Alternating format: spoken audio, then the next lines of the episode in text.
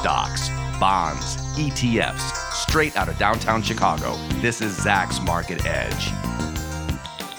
Welcome to Zacks Market Edge, the podcast about investing in your life. I'm your host, Tracy Ryniec, and this week I'm joined by Zacks Chief Equity Strategist, John Blank, live from here in Chicago to do our annual show. This is one we do every year, which is kind of crazy. Will there be a recession?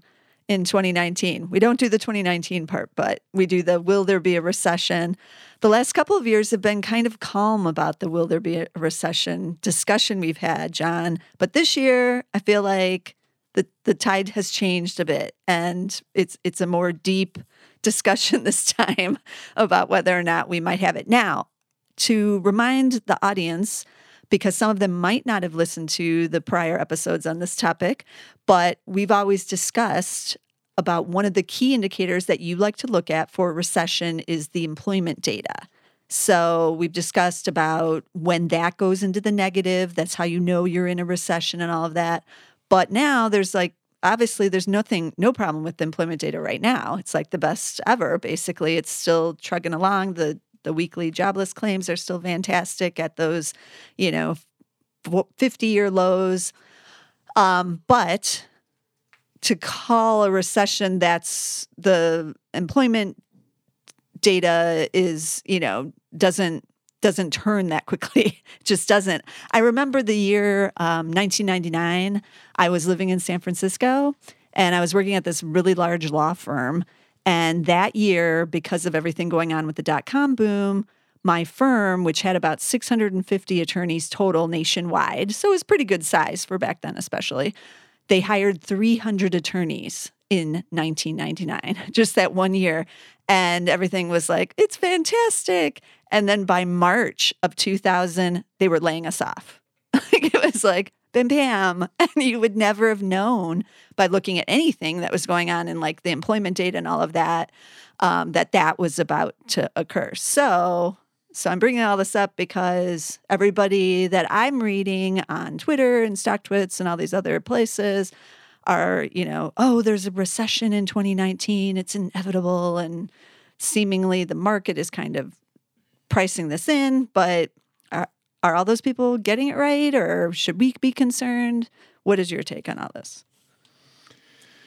Well, Tracy, I mean, there's no question that timing um, of a recession itself is, you know, two consecutive quarters of negative GDP. And if you want to not wait till quarters of GDP data, you go to the monthly non farm payroll. And as I've said before, monthly revised, final and revised payroll if they go negative two or three months in a row sequentially, hard not to argue that you need to take a hard, hard look at what the story is that's causing people to to write and worry about it because the stories will be told. So mm-hmm. we aren't close to that. We're not even right. near that.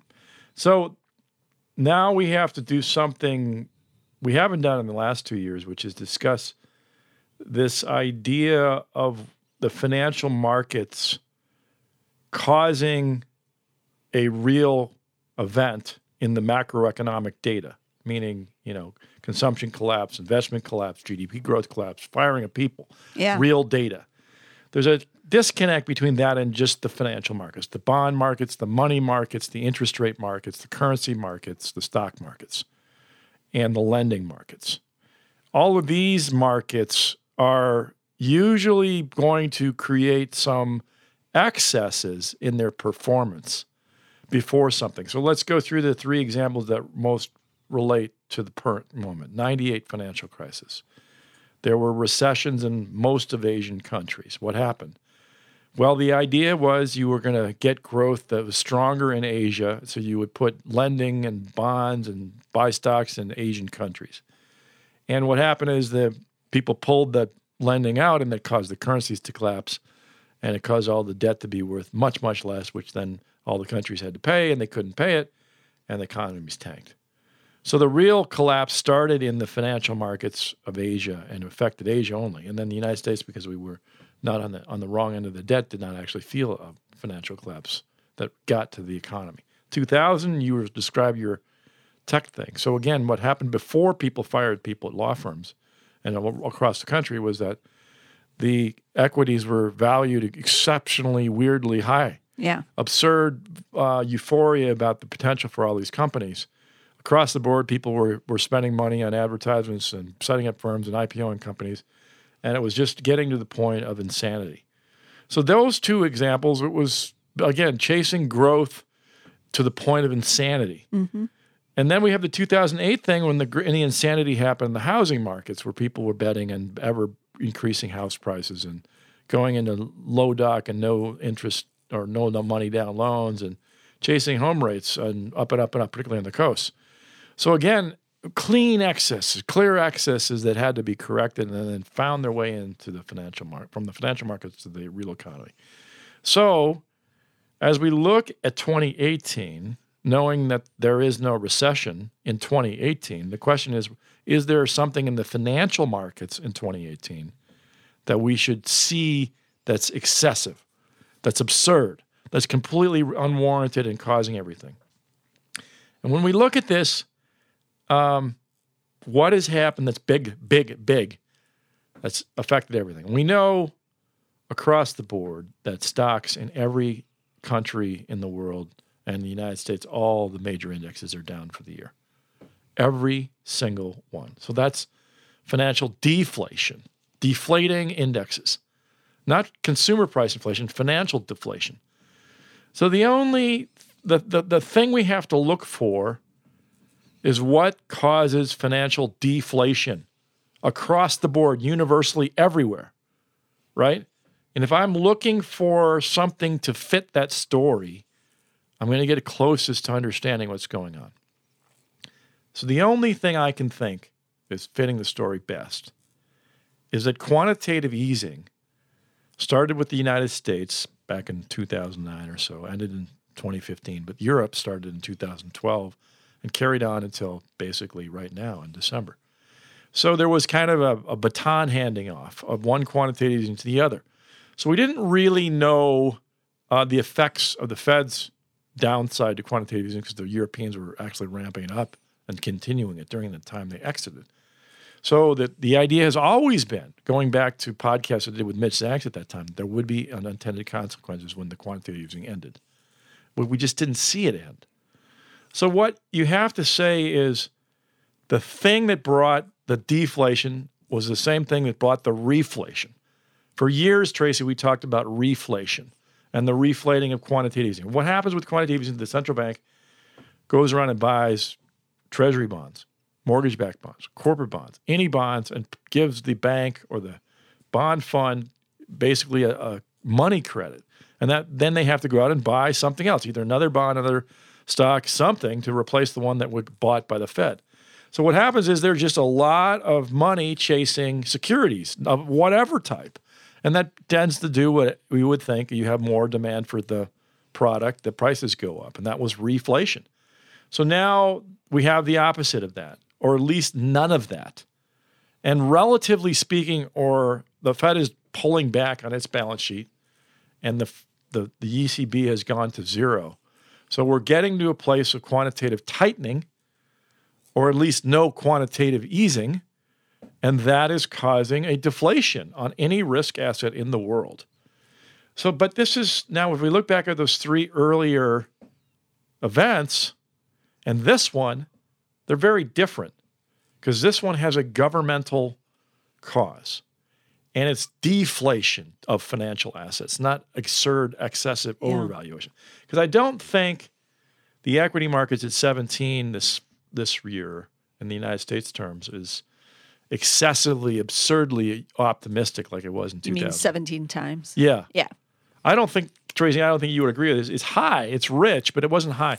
Yeah. So what we're having here is a valuation correction after a lot of reflation is over.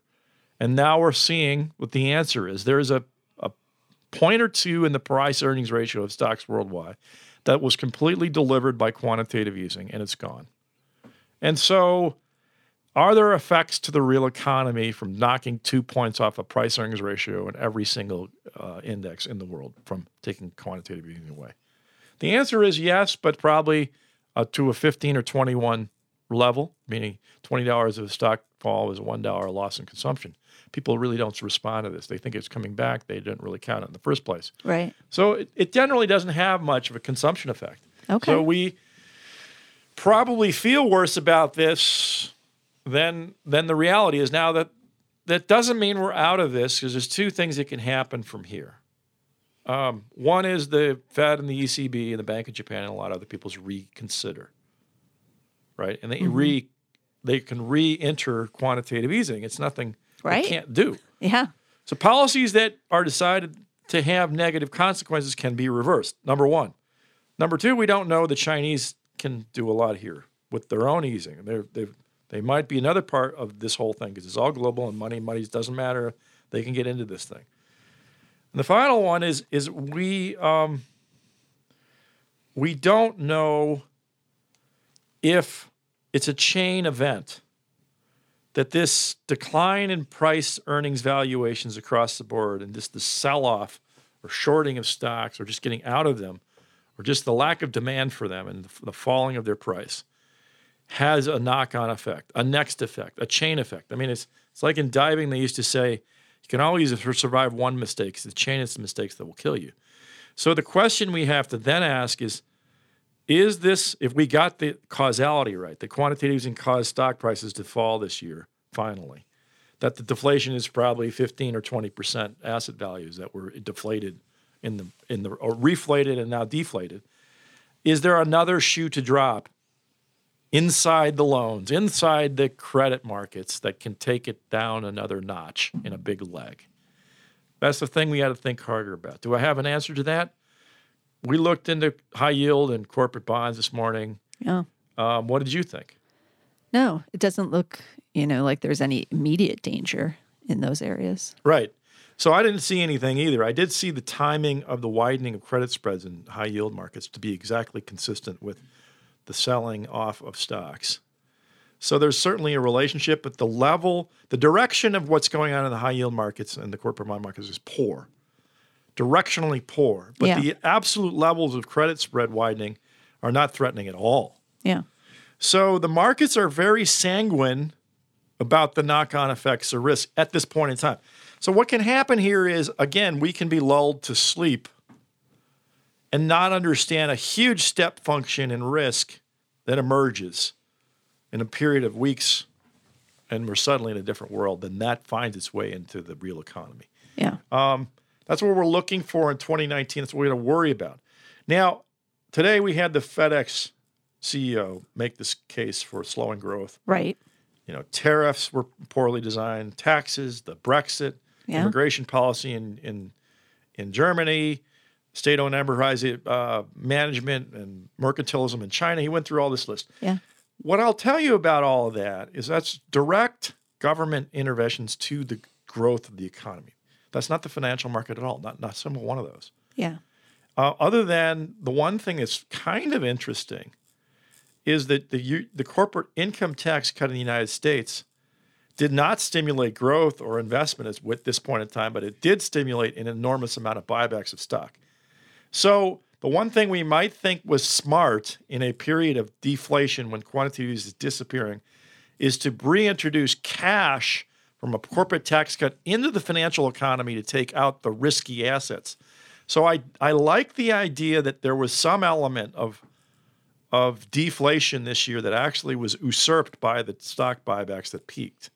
The the amount that came in to take out the the, uh, the you know the quantitative easing and the counterbalances that's more of a, a statistical question. But we have to think there was actually something good about that from the sense of you know at least there were buyers of equities, right? And there Yeah. still continues to be from buybacks buyers of equities supporting these stocks. I mean, a lot of stocks are so beaten up and the PE is so low from this deflation that the buying back of these things is supporting this whole process and causing this chain event to have more trouble getting going. Well, So- that was my next question because do, don't those buybacks and the tax cut it is just postpone the inevitable? Then it sounds like Well, here's the thing. I mean, delayed it. the postponing the inevitable is the idea that we have excesses that have to be carved back. Right. And we still have to decide where they are. Yeah. And see, this is the problem with this whole thing. the rates of pr- valuation were high, but not very, very high. And now they certainly aren't high at all. They're getting close to historical standards, so Yeah. they're getting normal. Not they're not too low. Right.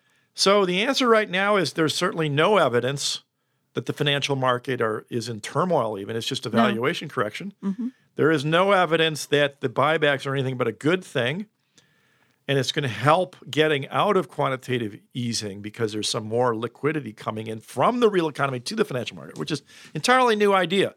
The idea is usually that the financial markets drive into the real economy. The idea that you tax cut your way out and liquefy in the financial markets, there's another chain battle back, was not planned for, but it has happened. It has probably been helpful. So the idea we got to continue to focus on is shoes dropping of absolutely massive excesses in the financial markets and asking ourselves where they are, how they're playing out, and where this can go in some kind of chain event. And so um, But you don't have to have that. you don't have to have that. We could have just a garden variety bear market correction here. And then the stocks will rebound off that and go on their way, even ahead of a recession. Right. Because that we saw that even in 2009, where stocks started to recover before we actually came out of the recession. Right. You know, the one I always bring this into this, this discussion about the NBE, or National Bureau of Economic Research. If you go online and look up the definition of recession online, and you can do this fairly easily, just National Bureau of Economics definition of recession. But you, what you learn is recessions and cycles, there's expansions during recessions, like periods of time where growth gets little higher, but you don't actually get out of a recession. It's like a it's a low, you know, a pop that doesn't stick. And then there's recessions and expansions. We saw one in 2016 where there was a five or six quarter earnings recession. Yeah, with the man when manufacturing basically went into a recession. Right. And there were parts of the economy that went into recession. And then the oil markets, we had all kinds of worry about the high yield effects, Yeah. knock on effects. And it didn't get there enough. And we just kind of staggered through a recession during an expansion. So now, once again, I think we're faced with a recession during an expansion, which means we'll probably see lower growth next year. The Fed came out with 2.3%, which using a neural networks model that we estimated at Zacks, we came out with that same number for 2019, 22.3%. We're at 2.8 or 2.9 this year. Some will say 3.1. It doesn't really matter. Point Yeah. is, seven or eight tenths of a growth rate percent are going to fall back. Um, but that is the other alternative is a recession, but the expansion continues. These are not clean ideas. That's my point. Yeah. Cycles aren't these things where I date it here and it's smooth and then it ends there. and we call it Right. it cycles around trends during that expansion, right? And this is another thing we got to think about is this other idea that we stagger. We stagger around in growth, but it doesn't really affect the stock markets because they've already been deflated. Right. Here, so the, again, back to the financial market elements, the real economy. So yes, the the real economy is defl- de- decreasing growth, but the financial markets have deflated already. So now it begins to a situation where they've deflated too much relative to to the the decrease in growth or not, and that's really a question again of weighting and valuation and deciding. But all in all, you just have to say that again. I, I hate to say it, it's not as bad as you think. It feels worse than you think. Yeah. And I think that's, you know, our director of research, when we talked about this today, Tracy, Mr. Mian, Mr. Sheraz Mian had that very same comment, and I'll credit him for it, which is I think people feel like it's a recession because it really is unprecedented to see every stock blow up. And I think it really feels like a, a growth rate that sucks when it's 2.3% because you've been getting tax benefits and hearing all these big numbers for a year or two. But the Yeah. real real truth is it's a relative phenomenon. It's relatively poor feeling. It's not actually a quantitatively measured event where we're seeing the negative payroll growth or seeing the negative GDP growth and we call it recession. Right. Because for several years there, we were doing, weren't we doing between one and 2% during the Obama years, right? And that it didn't feel great, but it wasn't, wasn't awful either during that time period. Right. We've forgotten about these things because the stock Yeah. market went up you know, we had seven, eight, nine percent unemployment, so the stock Yeah. market went up twenty percent a year. So it felt like at least we're getting directionally speaking headed in the right direction, and people were finding their way out of it, which tends to feel good. Yeah. But when you see everything unwind that you collected, uh, the malaise sets in. It doesn't Right, seem like it's ever going to friggin' end. Yeah. And I think you and I feel the same way managing portfolios. Is actually get in, you look at the 15 stocks you put in someone's portfolio, and Yeah. every one is two or three percent down. Yeah. And you say, well, that's great. I'm really doing a favor for all these people. Yeah. And you actually don't feel good about it. And you go, well, Right. what am I going to do about it? And you don't have an answer. Well- but, it, but you're, you're, the malaise sets in emotionally and psychologically that this got to end. This is terrible. Right. But that is that is my next question. What should investors be looking to do then in 2019? So we're having this awful end to 2018. This is the worst December. I'm actually kind of pessimistic now. I usually am pretty bullish about the Santa Claus rally. I don't think we're going to get it this year.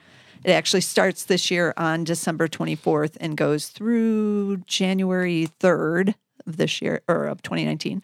So I don't think we're going to get that. Should should they just be on the sidelines waiting? Nobody can ever time the bottom correctly, but should, is it is it too early to try to get in on some of these deals that I'm seeing at least? Well, I think the answer is. I mean, so far it's been too early. yeah, that I I've think, seen. I think the answer is the same one I've heard the line before, which is, you know, you make your money between the 30 yard lines, which is just, I would rather people keep their positions they have and build cash now okay. so they don't have to sell their positions. yeah.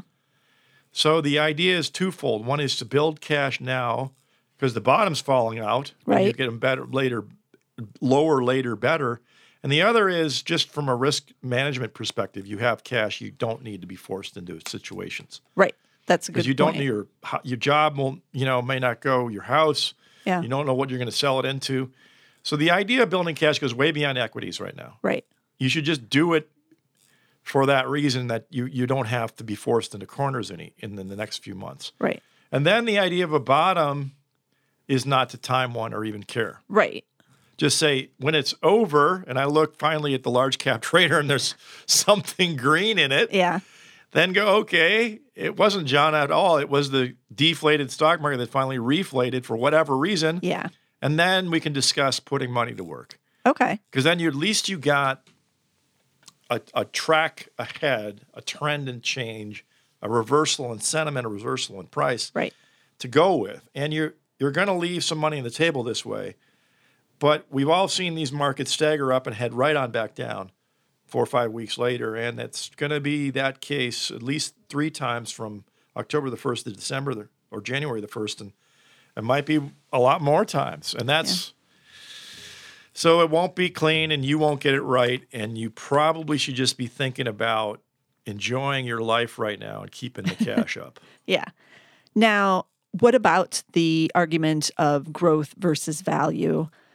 And a lot of the growth stocks have already been beaten up, but people have been conditioned to like buy the dip, as that saying has gone over the last couple of years, and that these growth stocks, including the FANGs, were basically the sure things going up and up and up forever. But if we're in a deflation type of scenario or slowing growth in general, then is it the case that maybe the growth stocks that that cycle is over and investors should at least start to consider the option of value or or something in between those two as the case may be and that there could still be a lot more pain for the growth?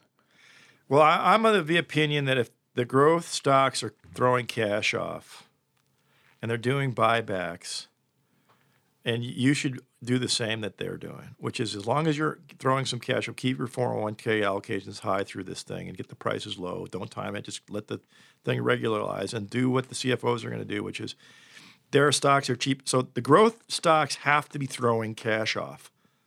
It can't be in the future we're going to grow and get cash. They have to, like, for example, Qualcomm.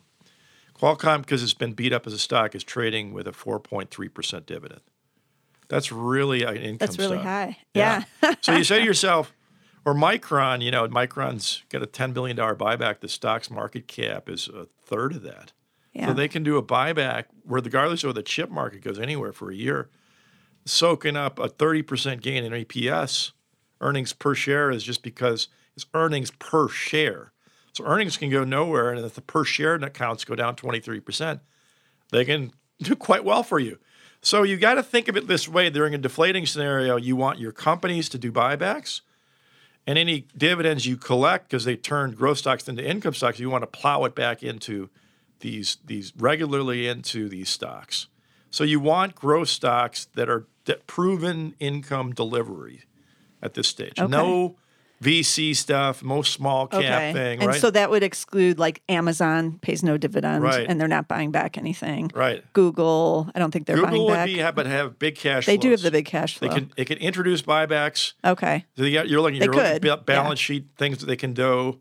Okay, so go for the ones even if they don't pay the dividend, if they got that big cash there, they could do the buybacks. Right. You have to go a little deeper in the balance sheets and say these Okay. guys could to turn out a buyback. You know, this is like Johnson and Johnson did after the uh, you know this thing came out of nowhere about their their uh, tel talcum powder. They just said, okay, we'll do a buyback. Scott's cheaper now. Yeah. I think again back to the reliquification. This this is one of the things that's going to support the market and get it through this thing, and it doesn't have anything to do with growth. You know, Micron can Yeah. buy back twenty five percent of its shares here Right. in the next year. They, ab- they what- can- just because they made so much cash, they can turn around and just plow it back for you. And then, hey, you know, we're beating earnings. Right, And the chip right. market can go absolutely nowhere. And they Yeah. can sequentially beat earnings. Oh yeah. Yeah. And so this sure. is the thing about it is you got to see that delivery. Okay. You got to see the cash on the balance sheets and you got to see the gross margins stay up and you got to see the delivery of net income flow through the to the to the income statements quarter on quarter. That's what you're looking for. Okay. Um, that's all that's good advice. What do you what do you make about some of these value stocks that are already cheap right now? Like I know one of your favorites has always been Chemours.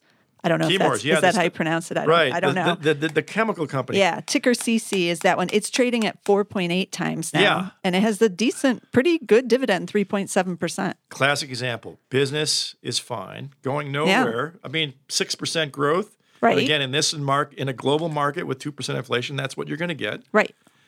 And yeah, you're throwing Going six dollars a share in mm-hmm. ear- in cash for a twenty-seven dollar stock. Right. I've kept the thing, and we'll keep the thing because again, if the S and P 500 is doing a minus two percent this year, just holding Chemours and I'm beating it by five or six points. Right. And I don't care. I know my my people think I'm I'm just being nuts and ignoring my stocks. I try to explain to them I'm not. He's not nuts. I'm trying to keep you aware of that. Although I can Yeah. do to beat a market is earn these big dividends. You can just buy Qualcomm and care little. So you have to Right. to make the strategy work. You must realize you may own Qualcomm for two or three years in the strategy. Okay. The, the thing about this strategy is you have to slow down your trading and pick the right cash rich stocks to ride the dividends out and then just wait. So, like a Morgan Stanley. Okay. My next Stan- question is, yeah. was about the financials. Yeah. So, you got, I was looking at Morgan Stanley, eight times earnings now. Okay. It's had beat by 20% year on year. And so, again, a bank that's going to probably do quite well with cash. What about the bigger banks like JP Morgan or the big regionals? They've been beaten up, Yeah. but again, they paying big dividends. but they're paying big dividends. Four to five. Cash. Four yeah. to you have to think, 5% now. again, the banks have to be longer term, you know, very, don't ever buy the dip, just buy pieces of them over two to three to five to six to 12 months and just collect them with this concept that you're just going to get this dividend back. And that, that is, that is probably the way to handle this. so I should you be know? buying. I should be getting into Zacks income investor immediately. I uh-huh. need to go and like consult what what stocks are in over there. Yeah, I the problem to- there is, I, I mean, you, you don't want. I mean, it's growth with the with the value. Okay, It's so it's- growth and cash with the value. I guess Yeah. The thing is, it's there's going to So be a it's more specific. Yeah, because Okay. I mean, you what you have here is a broad deflation of asset prices, which is going to take everything down indiscriminately. right. So what That's you what we're seeing. Is to actually selectively choose the gems that have no basis for this and ride them through. Yeah. So what is that? You're basically excluding most of the small caps. Then I think you so. should get out of those. I think that, that this this wisdom here is the small caps will always be ignored, right? yeah. Um, until the momentum returns. That's right. And they are getting they are underperforming the large caps by quite a this- bit right now. is- right. And I think that's what's going to happen is they will continue to underperform because in a deflation market, risk everything works opposite. The more risk you have, the less you want it. And the more people will pull back. So and they don't they don't the holding idea of a small cap here is is not going to pay off for you. You're not going to get anything Right. for it. right. Good So point. You're, this is the good point. problem with the small caps, but at the same time, um, very conservative allocations over time. Like I do the allocations for Zacks, and I have an overweight on small caps now because I think in a long horizon, you should put, you know, by rut level, high level allocations to rut because they're so damn cheap and they get so beat up.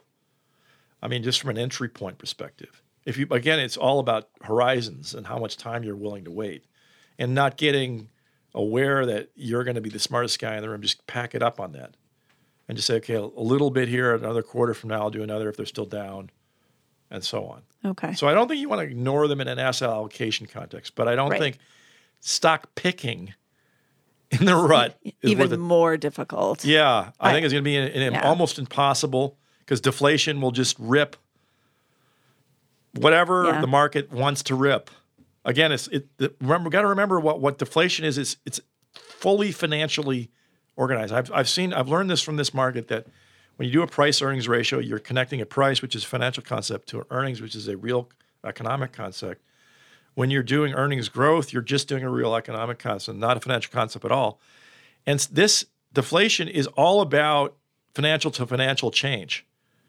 So the reason you get this wrong is you think, wow, look at the PE ratios going down and down and down. Right. But it's all about the P, and then no one gives a damn about the E Right. because the E is a real concept. So Yeah. this deflation is entirely financial.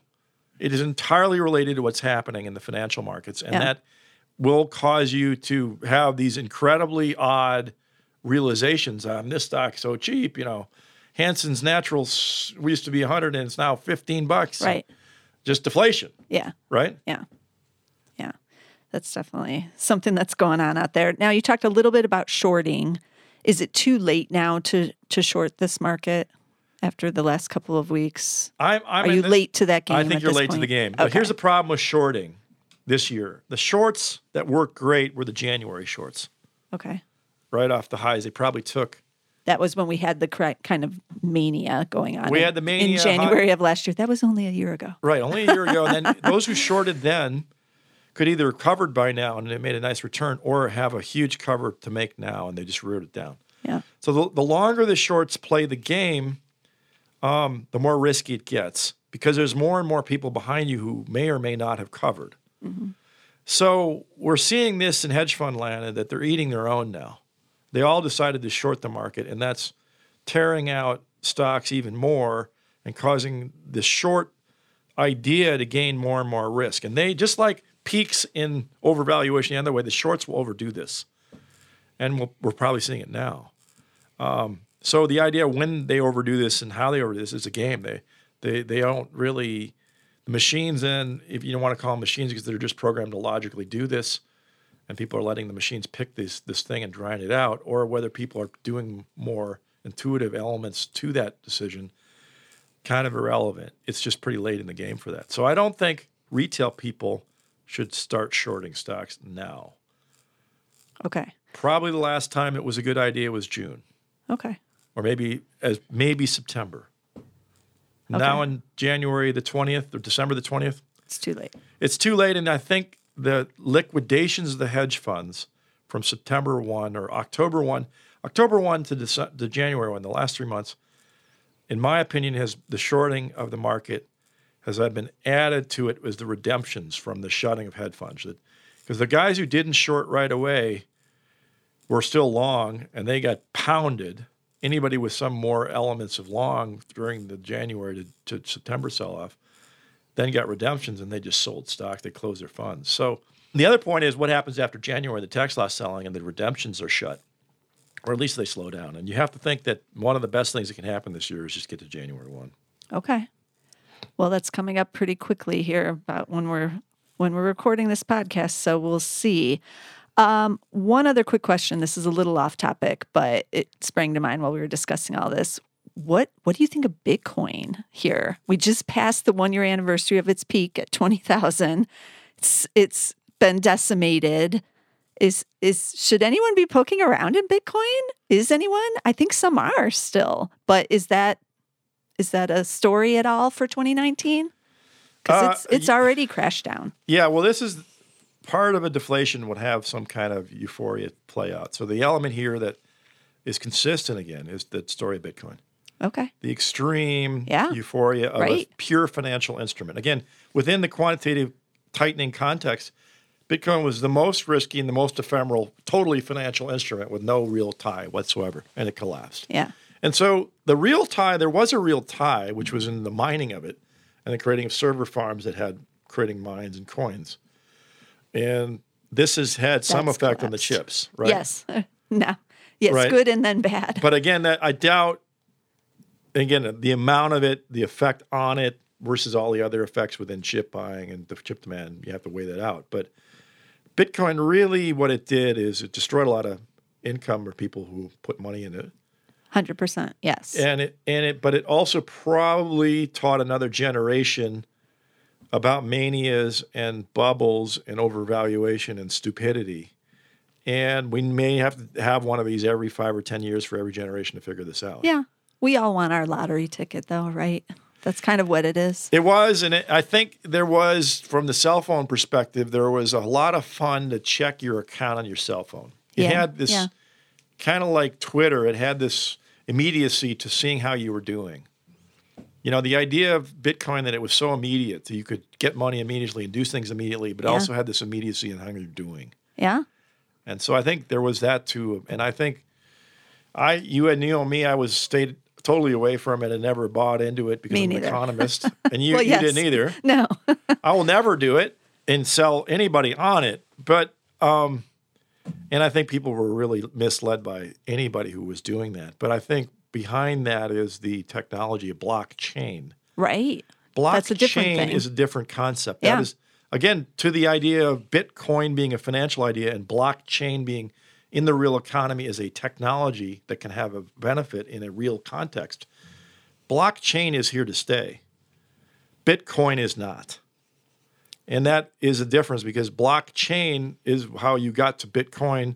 And it was an interesting idea and has applications. And I think it will remain a good idea. So that's, but again, here's the idea that we have going on, and I think is the right one is real economies and real events, and then distinguishing that between that and just pure financial stories. Because 2018 is at this point a pure financial story of Bitcoin, a pure financial story of quantitative tightening or easing, a pure financial story of deflation of stocks. Uh, and this is all pure finance. And now we're just wondering about the real economy and how it's going to play out. Will we also see a deflation in the housing market then in the United States? Will that play into this whole deflationary type of You would thing? think. We're already seeing a slowing. We're seeing a slowing already. So we're seeing enough of that. And certainly the real estate market is one of the keen, clean links between the financial market and the real economy.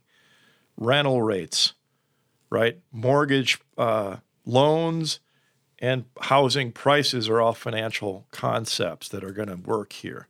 So if we think about it, rental prices falling is net positive for consumption. It'll lower consumer growth, consumer inflation because it's 40% of that. So the Fed will have an easier job and there will be more money put in people's pockets who rent who are typically lower income. So that's actually probably from a growth perspective good. The negative is the multifamily loan market could face stress. Bank of the Ozarks. Bank of the Ozarks thing. So there, there you have there you have a way for an unwind to happen. Yeah. Through multifamily lending. The the housing market is much smaller than it ever has been. Prices are high again, but I my feeling is so few, generationally speaking, it's totally di- divergence between those who are old and have these houses and those who are young who never bought. Right. So I think there again, it's not likely to be sweeping this time. And the, and the benefit of lower housing prices is maybe in another few years, people can start actually buying them who are younger. Yeah. Yeah, for sure. The millennials will move from the rentals into housing. So that, that that idea of deflation, if it plays out over a long enough horizon, generationally, the transfer of wealth from one generation to the next can happen in a more equitable fashion, which would be good news. So, but again, that that's time frame is over multiple years, not even months or Right. even a year or two. So, but I my thinking is that we're going to see housing prices fall here, um, probably for a little bit of time. Okay. And it again, it, it may not be mania related like we saw in to- 07, but it will have an element of it to deflate with stocks and deflate with the overall sense of what valuations should be. Okay. Now, I was just taking a look at the FANGs because after we just talked about your theory about how you want to be in these, the growth names that can have the cash flows. And it seems just from looking at, and I'm doing the double A here, Apple and Amazon in there, and I'm using Netflix for the N. It seems most of FANG qualifies for your definition of what you should maybe be in, um, except maybe Netflix because they don't have the cash flow and they're spending uh, billions and billions of dollars on all their content there. And maybe even Facebook because I don't believe they're doing a buyback. I don't think so Right. and there's no dividend there and their cash flow because they're spending so much on hiring all these people to monitor everything and all this uh, that that's hitting them but other than facebook and netflix apple uh, well and then we talked about amazon they don't they don't have great cash flow either so maybe it's just apple and and google slash Right. alphabet that really qualify at, under the FANGs Right. Well, that's and that's a good use on a live radio broadcast of how you can start to sort out yeah stuff a little differently here. You know. Yeah, you because s- everybody I talk to still believes, like, I actually have talked to some of my uh, Bay Area friends about Facebook now that it's come down off the tops. And, you know, I was like, well, it could go, lower here. And they're like, no, we can never, like, this is already cheap enough. And they don't see that it could go much, much lower here.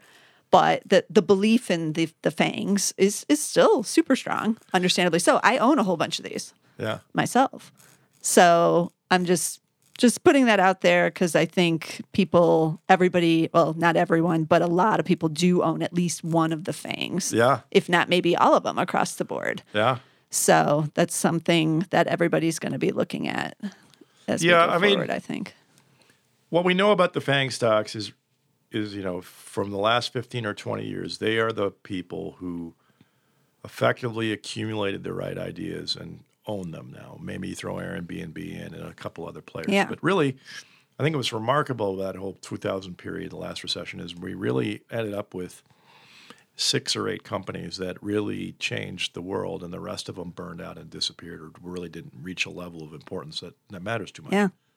Yeah. and that's where we're at with this whole thing. And now it's a generation later, and these some of these companies are fa- fairly old. Right. you know, I mean- over 20 years now. Yeah. I know. It's crazy. Yeah. Several of the FANGs are over 20 years now.